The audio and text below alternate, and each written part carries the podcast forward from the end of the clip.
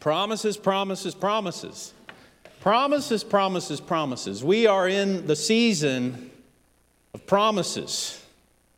We've just concluded a season of promises known as the election. Everybody making promises. Vote for me and I'll do this, that, and the other. But you know how that plays out. People are put in office, promises are broken. People are disappointed. People are frustrated. We are very familiar in our lives with promises and the breaking of them, the disappointment of promises. Uh, statistically, even in our American culture, even in our church culture, very familiar with broken promises. There is no greater promise made in this life than that made between a man and his wife. And yet we are very familiar with promises made, promises broken. So we know the weight of that. Even small promises. How many times has a child said to a parent, But you promised? And parents oftentimes don't even remember what the promise was, or it was a partially offered word of assurance. So, whether young or well seasoned in this life, we are very familiar with promises, and we're very, very hurt and familiar with broken promises, right? So, this morning, as we come to this text and to what the author of Hebrews is offering us, it'd probably be pretty easy to be jaded and a little dismissive of these promises and these offerings that God is making because we're so, we're so familiar with broken promises. But this morning, if God would give us the ears to hear what He is saying about Himself, that He is the one true promise maker and the one true promise keeper, and you can bank on it by faith. It is an anchor for your soul that you would not drift away. That's the big idea of, of what he's offering. We understand in our faith that the Bible itself is a book of promises. It's a theme throughout the scriptures of promises made by God to his people. Covenant promises, promises that he never breaks and that he always fulfills. So if you're jaded this morning by hurt promises, by broken promises that have hurt you, my prayer is that God would help us to see the beauty and the wonder of His unique promises. Three simple points this morning, and the first is this God's promise. So the author of Hebrews gets historical once again. He continues to go back in time to Old Testament figures, Old Testament events and he's drawing these Hebrew Christians who were familiar with all of this, he's drawing them to think backwards in time to how this whole story of the church ever began. And you know, it began with promises, with God making promises that he was up to something in this world, calling a people to himself, increasing that people, and having them become a blessing to the whole world. Genesis chapter 12. Genesis chapter 15, Genesis chapter 17. These are some of those seed promises that he made to Abraham, where he would provide what has become for us our understanding of what in the world he is up to. Genesis 12, he calls Abraham to himself. And in 15 and 17, those promises become more and more clear. And they're God's covenant promises made to Abraham. And what's unique about God's promises, particularly in Genesis chapter 22, is that he uses his own personal name to bind himself to his promise. Now, we do understand this in our culture. You know, anything legal and formal requires more than you initialing it. You put your full name down. If you filled out student loans, If you've bought a home or a car, you understand that when you put your full name down, you are now bound to see this through. And that same concept applies when in Genesis chapter 2, it says, The Lord, in order to show how serious He is about His promise, He made an oath by Himself according to His own name. He gave Abraham His name to say, This is how serious I am about these promises coming true. Genesis chapter 22, verse 16 says, if I wrote it down, I swear by myself, declares the Lord, that because you have done this and have not withheld your son, your only son, I will surely bless you and make your descendants as numerous as the stars in the sky and as the sand on the seashore. Your descendants will take possession of the cities of their, na- of their enemies and through your offspring, all nations on earth will be blessed because you have obeyed me. Now, those first words of that were, I swear by myself. You should feel the weight and the gravity of this. This is Yahweh, the God of the covenant, giving his personal name, saying, You can bank on this, we would say. Gonna happen in God's own timetable, in his own way. Yahweh, the Lord of the covenant, is the one true promise maker. He is the promise keeper. And this is where our jaded hearts, our jaded experiences, whew, will they soften to the beauty of God's proven faithfulness? Can your hard heart and mine believe that God is not going to disappoint like everything else we know in this life? That's what it is to have faith in Him, to take Him at His word and to believe Him. James chapter 1, verse 17, which was our reflection, the, the passage to kind of prepare us to worship. James says, Every good gift and every perfect gift is from above, coming down from the Father of lights, with whom there is no variation or shadow due to change which is a very poetic, poetic way of saying God does things differently. He doesn't change. Everything else we know in this life is like shifting shadows, changes constantly. People will give you their word, then they'll break it, but it's not that way with the Lord. He has a character and a nature that is faithful and true. That's the nature of God's promise. That's how He offers Himself to us and he puts his name to it and he makes it serious for the, for the benefit of us who wouldn't believe, that we would see that he is faithful to this. He is true.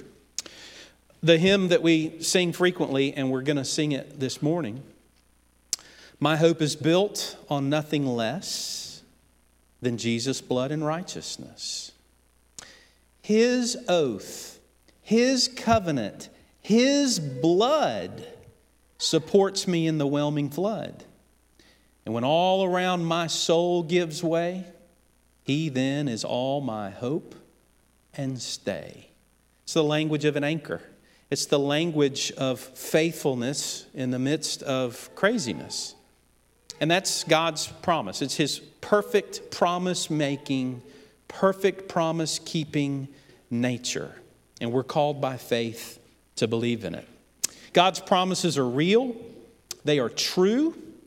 You can hope in Him being faithful to them. You can put true hope in Him being faithful to His promises. Now, the second thing that the author of Hebrews gives us this morning is Abraham's patience. God's promises are perfect, but Abraham's patience is not perfect. And neither is mine, and neither is yours. Yet, strangely, it's credited to him as righteousness. Imperfect patience in God's sweet economy of grace is credited as gracious righteousness, as the Lord says in His Word. Remember that Abraham is this undeserving recipient of God's promise. Abraham didn't do anything to earn this covenant promise. Abraham didn't do anything to rise to the surface uh, to set him apart from anyone else. It really was God's purpose and God's grace that he said, I'll take that man. And through his family, through his seed, through his offspring, I'm going to change the world. It was God's idea, it was His promise, and He would fulfill it. And just to remind you of a few of the details in the background here, is that Abraham is about 70 years old when the Lord calls him. He's about 75 years old when the promise of a specific son is made. And Sarah, his wife, 90 years old. In this course of the beginning call of Abraham to the fulfillment of a son, about 30 years. And that's why it said that Abraham waited patiently. But those of you who know your Bible know that, well, wait a minute. Did he wait patiently? Remember, there's Sarah and her good idea about I'm, I'm old, I'm not producing children anymore. Abraham, why don't you take matters into your own hands and help God fulfill his promise? And you and I are very good at this, aren't we? We'll rise to the occasion and help God fulfill his promises according to our plan. And so Abraham waited patiently ish, kinda, but it was credited to him as righteousness in the end because he did look to the Lord to be faithful to his promises. Uh, Genesis, where is it? Genesis 16, verses 1 through 4, if you want to look at this more on your own. It says, Now Sarai, Abram's wife, had borne him no children, but she had an Egyptian slave named Hagar. So she said to Abram, The Lord has kept me from having children. Go sleep with my slave, and perhaps I can build a family through her. Abram agreed to what Sarai said. So after Abram had been living in Canaan 10 years, Sarai, his wife, took her Egyptian slave, Hagar, and gave her to her husband to be his wife. He slept with Hagar, and she conceived. You know, this is really just taking matters into our own hands. Uh, we all do this. We, we hope that things are going to go the way that they're said but we're not very patient. And 30 years is a long time to wait, humanly speaking. And yet, it's credited to him as righteousness. It says Abraham was patient. And let this encourage you this morning, as it has me this week. Abraham had ups and downs. He had moments of robust faith, he had moments of failed faith. But the Lord proved faithful to his promises, regardless of Abraham and his taking matters into his own hands. Because the Lord had made a promise, he would bind himself to it and he would see it through to the end. Hebrews chapter 11, verses 8 through 12. Listen to this. This is coming up in future sermons in Hebrews, but here's the little teaser. It says, By faith, Abraham when called to go to a place he would later receive as his inheritance, obeyed and went, even though he did not know where he was going. By faith, he made his home in the promised land like a stranger in a foreign country. He lived in tents, as did Isaac and Jacob, who were heirs with him of the same promise. For he who was looking forward to the city with foundations, whose architect and builder is God, and by faith, even Sarah, who was past childbearing age, was enabled to bear children because she considered him faithful who had made the promise. And so, from this one man, Abraham, and he as good as dead, came descendants as numerous as the stars in the sky and as countless as the sand on the seashore, which is to say, those covenant promises God had made in Genesis 12, Genesis 15, Genesis 17, it all came true. This is beautiful that God, in His grace, when, when we mess things up, when we try to force the issues, God still shows grace and mercy and answers His promises according to His will. God had made a perfect promise. Abraham had had imperfect patience, but even his imperfect patience couldn't thwart the promises of God. Amen? That's true for you, and that's true for me. And that's what the author of Hebrews now tries to communicate in these last verses for the fact that Jesus is the anchor of hope for his people. Jesus is the anchor of hope for his people. He's not an anchor, he's not one of many anchors that you can choose from. He's the anchor. He's the anchor of hope for his people. Verse 19 says that he is firm and secure. And this is the imagery of an anchor. Now, some of you have boats, you spend a lot of time on boats. I don't own a boat, I've been on a few boats, but I understand an anchor. And I've been on a boat that needed an anchor and that used an anchor.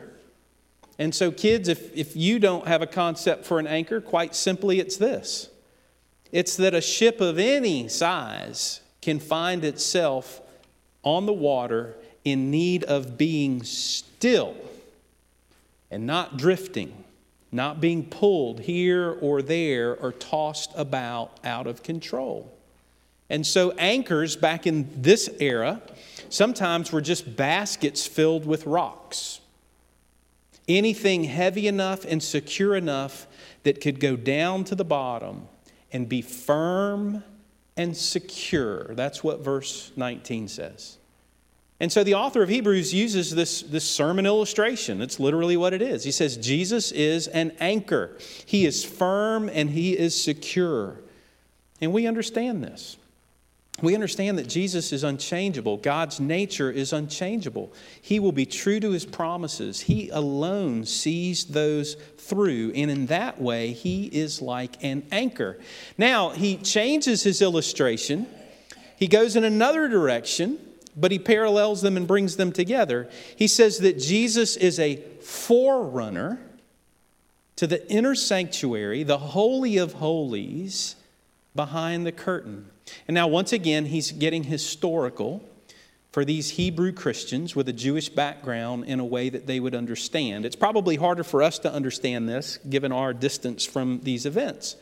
But the Hebrew, the Jewish worshiper, understood that God had revealed his personal presence in what was known as the, the Holy of Holies. And you didn't just waltz into the presence of the Holy of Holies. There was a curtain there, and there was limited access, and there was always bloodshed required, right? But he says that Jesus is the forerunner that has made his way into the Holy of Holies, that the curtain has been torn, that which separated sinful humanity from the holy presence of God Jesus, as a true high priest, he has torn the curtain.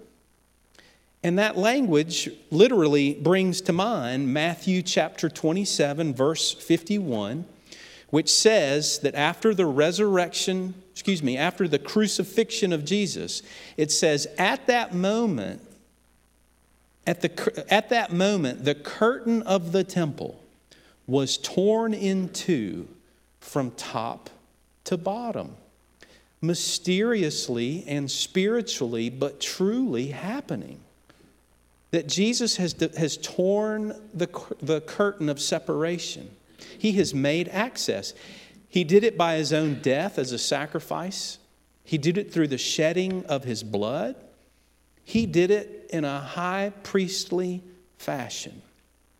And now, what the author is saying here is that He's your anchor.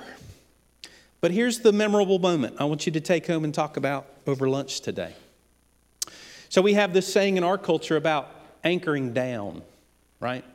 Some of you maybe are Vanderbilt Commodore fans, and you know that's one of their slogans or, or mottos uh, as the Commodores. They say to anchor down.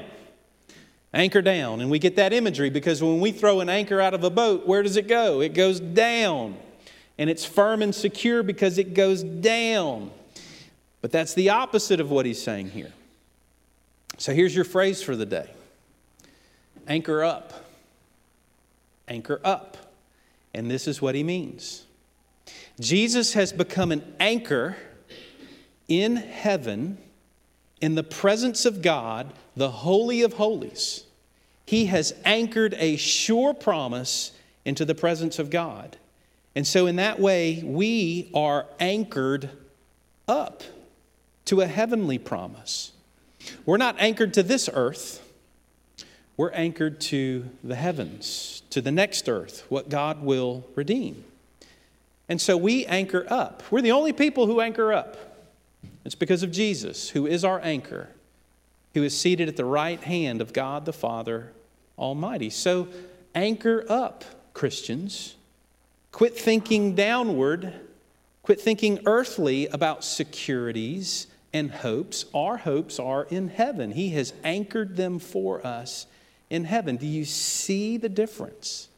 He turns it upside down. We are anchored up into heaven.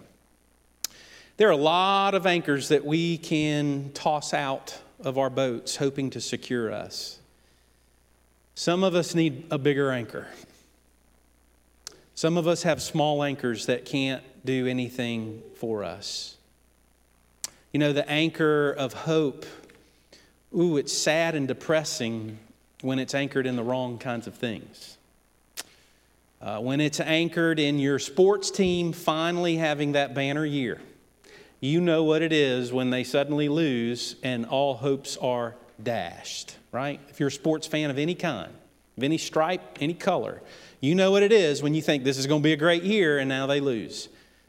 That's a, that's a dashed hope. That's a small anchor. Some of you, um, making fun of the Patricks right now, some of you know through the years of looking forward to a vacation and it rains the whole week. A rainy week at the beach. That's a small anchor of hope. Or you go on that cruise and everybody gets the bug and is throwing up all week. Where's your anchor? It's a small anchor. We're called to anchor up into a true hope, the hope of Jesus, the hope that is in heaven. A few of you maybe have watched things that I've seen in the past few years. If you've not, perhaps this won't work at all, but if you're at all familiar with that fictional football club known as AFC Richmond, and the fictional coach known as Ted Lasso, who coaches the Greyhounds. Oh, there's so many good sermon moments throughout um, season one, but one of them, one of them is this. This American football coach, who, because of strange circumstances, has been hired to coach English soccer, it makes no sense. It's not supposed to. But he finds himself coaching the worst team in the league that's going to be relegated. I learned what that meant by watching the series because I'm not a soccer person. But he's meeting with his coaches prior to an important game, and he's seeing that his coaches nor his players believe anything that he's saying. And he says, What's wrong with you? Don't you have any hope that we can win, that we can turn this thing around? And some of you know what he says or what they say. They say, it's the hope that kills us, which is a way of saying for all sports fans, now we're tired of having hope. Our hopes always get dashed. It's the hope that kills us. Every year we have hope that this will be the year, and then the same thing happens over again. We're tired of hope. It's the hope that kills us every year.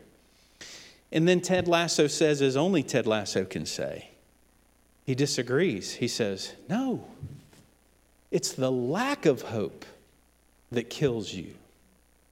It's the lack of hope that kills you. And can I say to you that at least that phrase is a nice little summary of what the author of Hebrews is saying to a people who, in chapter 2, verse 1, he says, You need to pay more careful attention lest you drift away. You remember that nautical term? He's saying you are drifting from the one true hope that you have of Jesus being your high priest. And they're saying it's the hope that kills us. We're tired. You know, people are persecuting us for this new Christian faith. We've lost our lives and our livelihood. And now the author of Hebrews is saying, no, it's the lack of hope that would make you think you could go back to the previous priesthood of endless bloody sacrifices that mean nothing, which is what he's going to say in future chapters. It's not the, it's not the hope that kills us, it's the lack of true hope. It's the lack of anchoring up. It's anchoring down that kills us. So, Christian, no more anchoring down.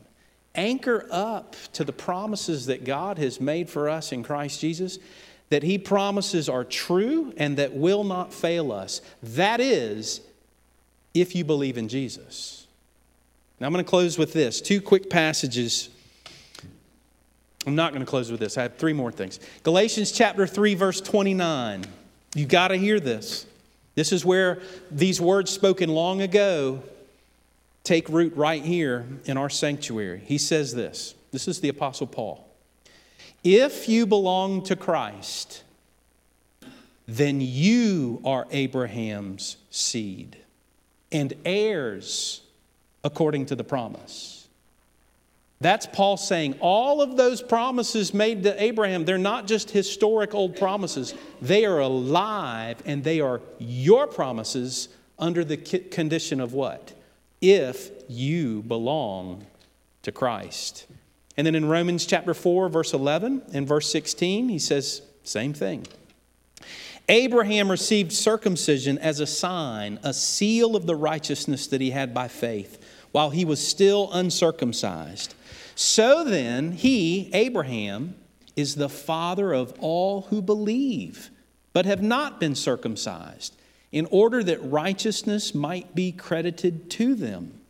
And he is then also the father of the circumcised who not only are circumcised, but who also follow in the footsteps of the faith that our father Abraham had before he was circumcised. Abraham's our father. Abraham's our father. And now in verse 16, therefore, the promise comes by faith, so that it may be by grace and may be guaranteed to all Abraham's offspring not only to those who are of the law, but also to those who have the faith of Abraham. He is the father of us all. The beauty of that is all those promises. And God using his personal name to say these promises are coming true, they're applied to us, to every one of us. It's not the hope that kills us, it's the lack of hope that kills us. Do you have this kind of hope? Can you anchor up? Can you anchor up into that kind of hope? Now, I'll close with this. I was reminded this week, it is the anniversary, and some of you will remember this event. Of course, I do not. But it is the anniversary of the wreck of the Edmund Fitzgerald. 46 years ago, this past week, on November the 10th, the sinking of the Edmund Fitzgerald on Lake Superior. 26,000 tons of iron ore aboard this massive ship. And you know of it if you're my age or so from Gordon Lightfoot's song about it. And I heard that song this week as I was reminded, I listened to it over and over again. What a powerful song. What a beautiful song. Share it with your children after lunch today. But there's a moving, powerful, disturbing stanza to that song by Gordon Lightfoot that says this. Now, listen, we're hearing this through the ears of Hebrews, right? He says this Does anyone know where the love of God goes when the waves turn the minutes to hours? The searchers all say they'd had, they would have made it to Whitefish Bay if they'd put just 15 more miles behind her. They might have split up or they might have capsized. They may have broke deep and took water. And all that remains is the faces and the names of the wives and the sons and the daughters. So 29 seamen, the entire crew perished on that November 10 storm that hit Lake Superior. And this song just it, it has this haunting stanza and, and haunting tune that brings to life some real doubts and some real fears that we have in this life. And he asks that question that I hope you could answer this morning. Does anyone know where the love of God goes when the waves turn the minutes to hours? He's suggesting that we feel the absence of God in the midst of the storm, that we panic and we're fearful. But the author of Hebrews has answered that question for us. Does anyone know where the love of God goes when the storm comes? His oath, His blood, His covenant surrounds me in the whelming flood. When it doesn't feel like it, God's promises are still true. They are still true. And then he says if they had just gotten 15 more miles behind them, they could have made Whitefish Bay, which is to say, if they could have just persevered a little bit longer, they were so close. They were so close to making it, but they didn't. And you know, that's the theme of the book of Hebrews. Persevere, don't give up. Don't let the faith of Jesus slip you by. You need it, it is your only hope. So have your ears to hear. Listen to how these truths, these gospel truths, they're even in songs from the 70s that pop up with anniversaries during the week. But the ultimate call is perseverance. It's to anchor up, to not anchor down anymore, but to put our hope and our faith in Jesus. Let's pray that we would do that very thing. Lord, would you work in our hearts in such a way that not just at this moment, but throughout the week, we would remember the truth of your promises? That our hope is built on nothing less than Jesus' blood and his righteousness, which you have promised to your church. Lord, we believe. Help us in our unbelief. We pray in Jesus' name. Amen.